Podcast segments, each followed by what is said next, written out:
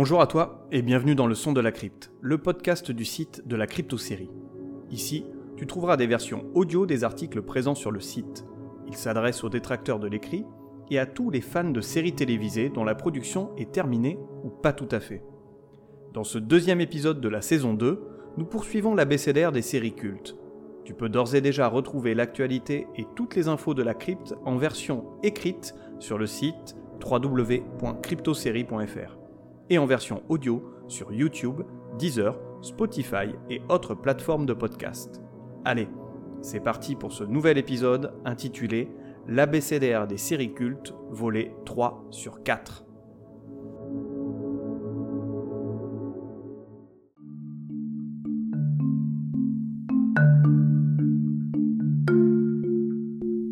Dans la vie, il y a des séries cultes et les autres.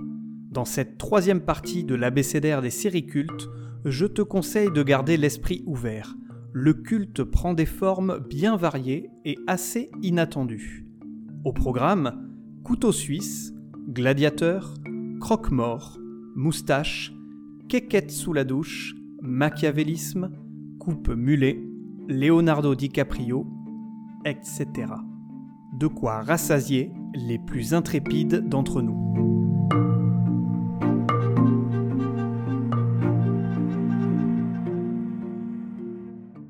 Pour rappel, cet abécédaire est purement subjectif. N'hésite pas à commenter et à donner ton avis sur ces séries cultes ou non sur les réseaux sociaux.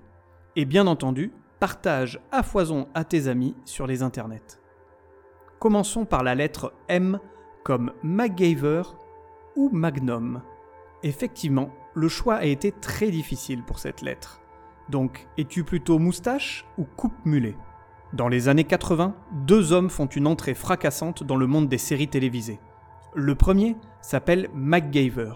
Il porte une coupe mulet et ça lui va plutôt bien. D'ailleurs, si tu es friand de ce genre de coiffure, je te renvoie à l'article sur le site, tu devrais trouver quelques images qui devraient te plaire. Ce cher MacGyver, donc, est l'homme de toutes les situations. Sa coiffure ridicule ne l'empêche pas de surmonter les pires épreuves et il s'en sort toujours haut la main. Face à lui, le challenger n'est autre que Magnum. Lui aussi dispose d'une caractéristique physique toute particulière. En effet, il arbore une splendide moustache qui lui vaut la renommée qu'on lui connaît encore à l'heure actuelle. Ces deux mastodontes de la télévision font indéniablement partie du bagage culturel que tout sériephile se doit d'avoir. Il m'est donc très difficile de les départager, tant je pense que chaque série tient une place importante le savoir collectif de l'univers des séries télévisées. Mon choix s'oriente peut-être pourtant vers MacGyver. Pourquoi? Tout simplement car il faut choisir, et plus honnêtement car j'ai grandi avec cette série que je connais de fait bien mieux que sa grande sœur. Voici 5 raisons donc qui font de MacGyver une série culte. Tout d'abord, l'inventivité de MacGyver. Le mec sait tout faire, clairement un atout de poids lors de situations périlleuses en tout genre. Ensuite, son acteur, Richard Dean Anderson. Le comédien a une belle carrière télévisuelle. Quelques années après MacGyver, il décroche l'autre rôle le plus important de sa vie, celui de Jack O'Neill dans Stargate SG1. Il y a aussi la fanbase, ou plutôt l'empreinte que la série laisse sur toute une génération. Tout le monde se souvient de MacGyver, cette série géniale où un mec savait tout faire avec une allumette et un chewing-gum. En quatrième point, on peut citer le remake, qui s'est achevé d'ailleurs cette année. Pour une série, le fait de décrocher un remake est une preuve indéniable de sa notoriété. Cela ne signifie en aucun cas que la série originale est de qualité, et encore moins que sa petite sœur le sera. Et pour MacGyver, je peux te dire que le reboot est un étron de lendemain de fête un peu trop arrosé au rhum arrangé. Et je sais de quoi je parle. Enfin, le générique de MacGyver et cette musique inoubliable.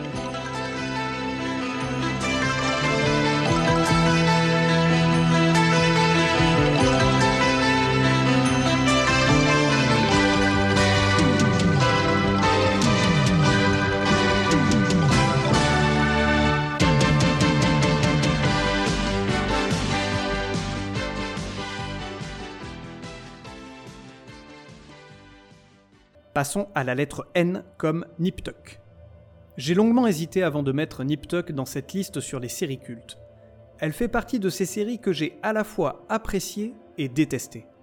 Appréciées car la première saison n'y va pas avec le dos de la cuillère. C'est trash, c'est vulgaire, c'est soft porn, en gros ça envoie du lourd. Un réel plaisir à regarder tant envoie des paires de nibards, oups pardon, c'est pas ce que je voulais dire.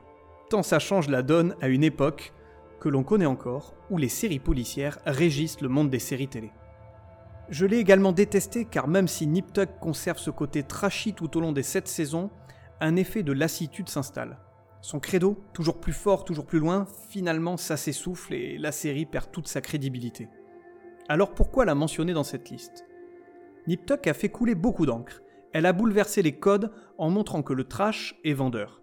Ses détracteurs étaient nombreux, mais ils jouaient le jeu de la production, à savoir créer le buzz. Comme dirait Julien Courbet, sans aucun doute, le buzz, elle l'a fait. Soyez les bienvenus sur le plateau de Sans aucun doute. Voici 5 raisons qui font de Nip Tuck une série culte. Commençons par ses personnages principaux, Sean McNamara et Christian Troy. Le duo fonctionne très bien, leur amitié est basée sur une relation forte. On apprend au fil des épisodes certains secrets qui fragilisent cet équilibre. Ensuite, parlons de la place de la femme. La série se veut machiste et misogyne, enfin c'est ce qu'elle nous laisse croire. Les femmes ont bel et bien le pouvoir dans la série. Christian et Sean s'amusent avec elles, mais ils sont finalement les pantins qui ont foncièrement besoin d'elles pour assouvir leurs fantasmes et pour trouver une certaine sérénité. En troisième point, il y a la présence de Peter Dinklage, aka Marlowe Sawyer, dans la saison 4. Avant de devenir Tyrion Lannister dans Game of Thrones, Peter fait une apparition très remarquée dans Nip Tuck. Marlowe entretient une relation assez malsaine avec Julia. En quatrième point, je parlerai de la tripotée de guests à contrat plus ou moins longue durée. Il y a Famke Janssen, J.K. Simmons, Alec Baldwin, Anne Eck, Melanie Griffith, Rose McGowan, Cathy Sakoff, Bradley Cooper, Alanis Morissette, Mario Lopez ou encore Mitch Pileggi. Enfin, il y a le générique de Nip Tuck qui est connu de tous.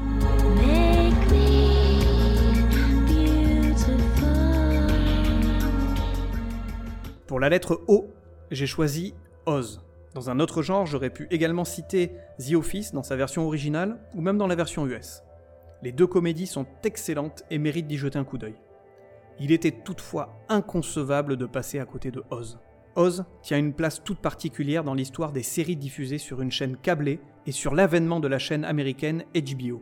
Dans les années 90, elle révolutionne le genre drama et permet à de nombreux shows, devenus cultes maintenant, d'éclore. Avec Oz, HBO lance les hostilités en offrant un show percutant, impertinent, contestataire, où le tabou n'a pas sa place. Sans Oz, aurions-nous eu des séries comme Breaking Bad, Six Feet Under, Les Sopranos, Prison Break, The Wire, The Shield, Sons of Anarchy ou encore bien d'autres? Tu as trouvé la verrue? Alors transition parfaite avec le point suivant sur le thème de la prison.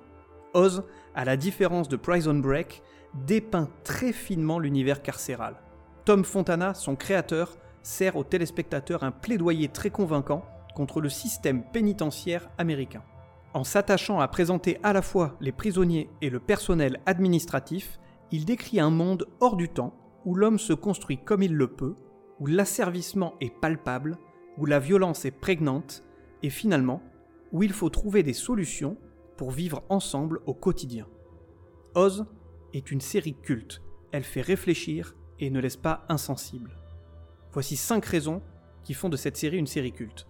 Commençons par citer les acteurs exceptionnels, que sont J.K. Simmons, que tu as pu voir dans The Closer.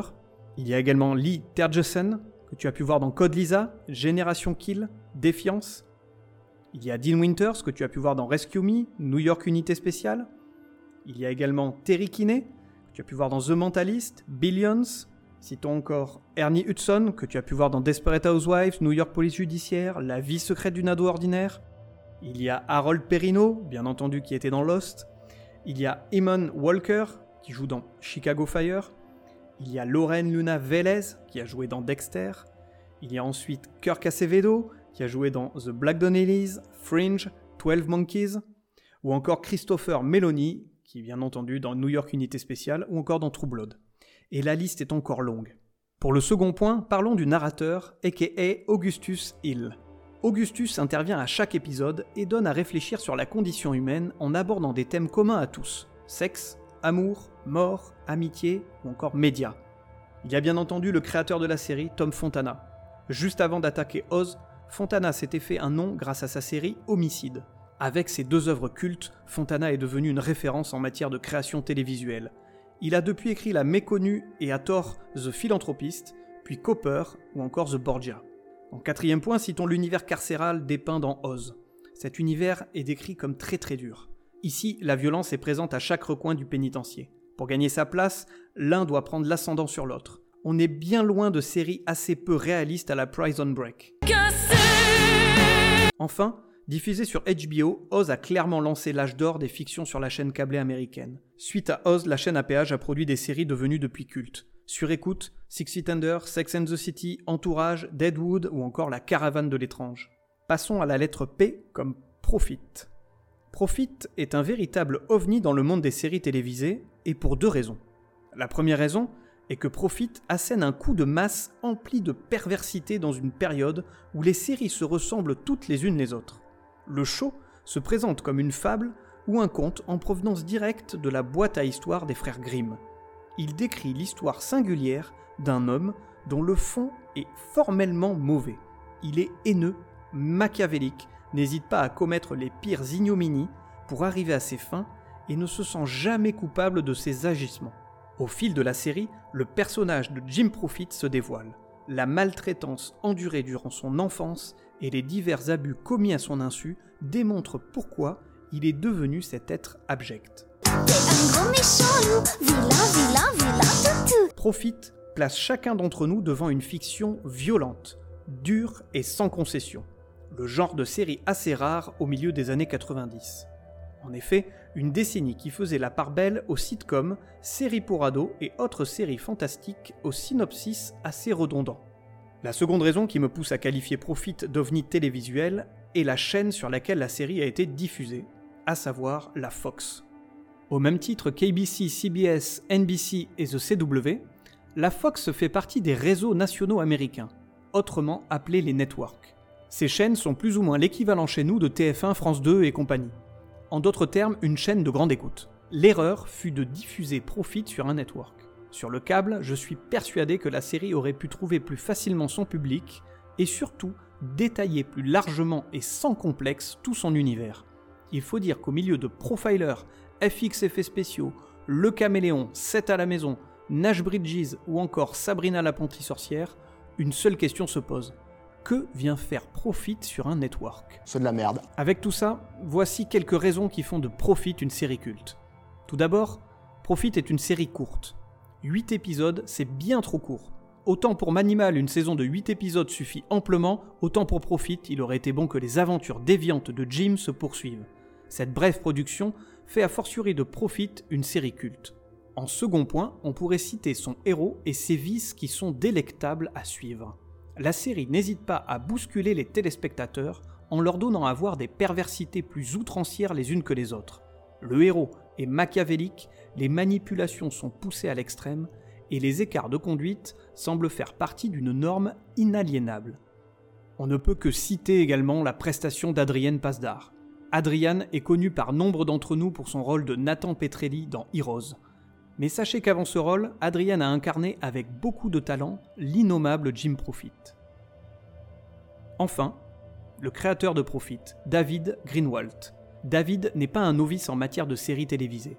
Il a officié dans de nombreux projets en tant que producteur et scénariste. X-Files, Buffy contre les vampires, Angel, Eureka, Grimm, bref, une véritable pointure. Pour la lettre Q, je souhaite te parler de Quad 9 Docteur. Je ne vais pas m'étendre sur cette série. Pourquoi? Eh bien, le seul souvenir que j'ai de Quad 9 Docteur, c'est le générique et la présence de Leonardo DiCaprio. Je me souviens pourtant avoir vu des épisodes en rentrant de l'école. Hein. Malheureusement, aucune scène ne me revient à l'esprit. À l'opposé, j'ai des réminiscences des scènes de la sitcom Notre Belle Famille, série dans la même veine et diffusée à la même époque à quelques années près. Allez savoir pourquoi. Voici toutefois quelques raisons qui font de Quad 9 Docteur une série culte. Tout d'abord, que vous aimiez ou non, la série fait partie du spectre des comédies ayant eu une aura importante dans les années 80, à l'instar de Cosby Show, Madame est servie, Alf ou encore La fête à la maison. Citons la présence du personnage Luke Brower. Comment ça, tu ne connais pas Luke? Personnage emblématique de la fin de la série pourtant, il est incarné à l'écran par Leonardo DiCaprio lui-même. Et je peux te dire qu'il avait déjà une petite tête de branleur à faire tomber toutes les minettes. Hey, how you doing? La série a eu dans ses rangs quelques guests de choix, avec notamment Brad Pitt et Hilary Swank. Enfin, citons son générique, un peu à la Amicalement Vôtre avec l'évolution des personnages au fil des ans. Très sympa. Show me that smile Ooh, again. show me that smile. Pour la lettre R, ce sera au tour de Rome. Rome relate dans les grandes lignes, et je précise bien dans les grandes lignes, des faits historiques réels, avec en prime pas mal de quéquettes. Le tout est romancé et la série se sert de l'histoire comme d'un simple prétexte pour raconter la vie de soldats, de citoyens et d'hommes politiques. Rome est une fresque historique scénarisée. La série est très réussie, même si elle peut paraître parfois complexe. En effet, le nombre de personnages est très conséquent. Il est difficile de s'y retrouver et de se souvenir qui est tel ou tel personnage quand on ne l'a pas vu pendant plusieurs épisodes. Il y a également la politique, qui est souvent un aspect rédhibitoire dans les fictions pour certaines personnes. Et quelques éléments sont ardus à comprendre, d'autant plus quand on est face à un système politique très ancien et que l'on ne connaît pas. Il reste que Rome est une belle réussite de HBO. J'aurais aimé voir une saison 3, mais il est vrai que les coûts trop importants de la série n'ont pas pu euh, permettre la production de se poursuivre. Voici 5 raisons qui font de Rome une série culte. Tout d'abord, citons les décors qui sont à couper le souffle. HBO n'a pas lésiné sur les moyens pour offrir à ses téléspectateurs du grand spectacle. Avec une saison 2 avoisinant les 125 millions de dollars, Rome fait partie, à l'heure actuelle, des séries les plus coûteuses de l'histoire. Ce coût excessif a finalement poussé HBO à stopper la production du show. En second point, citons les acteurs de la série. James Purefoy incarne de très belle manière Marc-Antoine. Kevin McKidd, Ray Stevenson ou encore Polly Walker offrent également des interprétations très justes. En troisième point, parlons de la chaîne de diffusion HBO. Comme je l'ai mentionné pour Oz, HBO a connu fin des années 90 et début 2000 son âge d'or avec des productions toujours plus prestigieuses. Pour le quatrième point, citons le scénario de la série comme je l'ai expliqué un peu plus tôt. Enfin, son générique magnifique comme la plupart des génériques de HBO.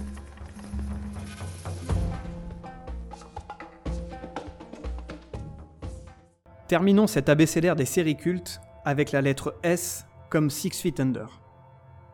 Que dire de Six Feet Under? Ma pensée peut se résumer en trois mots. Best show ever. Si tu veux mon ressenti par rapport à la série d'Alan Ball, je t'invite à lire ma critique sur le site de la crypto-série. Tout est dit, et ça ne sert à rien de se paraphraser. Même si j'aime beaucoup me lire, m'entendre, parler de moi. Toi aussi tu m'aimes, hein? Allez, Your mouth is open. Sound is coming from it. This is never good. je crois que je m'égare un peu. Donc euh, revenons à nos moutons. Voici 5 raisons qui font de Six Feet Under une série culte. Je vais être tout à fait honnête avec toi. Pour certaines séries, c'est assez laborieux de trouver 5 raisons qui font de ces fictions des séries cultes. En revanche, pour Six Feet Under, se limiter à 5 raisons est un exercice encore plus difficile. En effet, cette série tient une place toute particulière dans mon cœur. Tu veux des raisons de la regarder? Je pourrais t'en donner une multitude. Te faire rêver et te donner envie de la regarder encore et encore jusqu'à ce que mort s'en suive et que les frères Fisher s'occupent de ton enterrement. Je m'emballe, mais en attendant, la boucle est bouclée et te voilà pris dans l'engrenage qui te poussera à voir cette série unique. En premier point, citons ces acteurs. Tous, ils sont tous bons. Peter Cross, dans la peau de Nate, m'a fait pleurer à de nombreuses reprises. La justesse de Michael C. Hall, aka David, est stupéfiante. Francis Conroy, alias Root, est touchante. Bref, ils ont tous une particularité tellement bien écrite et décrite qu'il est impossible de ne pas se prendre d'affection pour cette famille et leur entourage. Le deuxième point est la façon dont la série aborde avec beaucoup de finesse le sujet de la mort. Concrètement, Six Feet Under parle de la mort et du deuil. Mais ces thèmes ne sont que des prétextes pour parler de ce qui reste, des relations humaines, de l'amour et plus globalement de la vie. Six Feet Under est une série sur la vie avant d'être une série sur la mort. En troisième point, citons son créateur, Alan Ball. Deux ans avant la sortie de Six Feet Under, Alan réalise un très grand film, American Beauty. Le quatrième point sera une redite, sa diffusion sur HBO. Il s'agit bien entendu des mêmes raisons que celles évoquées pour Oz et Rome. Enfin, son générique et cette musique entêtante avec ces images qui restent gravées à jamais dans ma tête.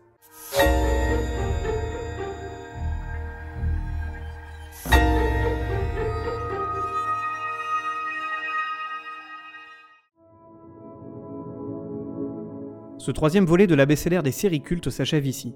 J'espère que tu as retrouvé des séries qui te sont chères. Sinon, n'hésite pas à aller commenter cet abécédaire sur le site de la Crypto-série ou à venir me partager le tien sur les réseaux sociaux, Instagram, Twitter et Facebook. Tu peux retrouver tous les épisodes du Son de la Crypte sur toutes les plateformes de podcast ainsi que sur la chaîne YouTube de la Crypto-série. Je te donne rendez-vous prochainement pour un nouvel épisode du Son de la Crypte qui sera très certainement la suite et la fin de cet abécédaire des séries cultes. D'ici là, profite de la vie et bisous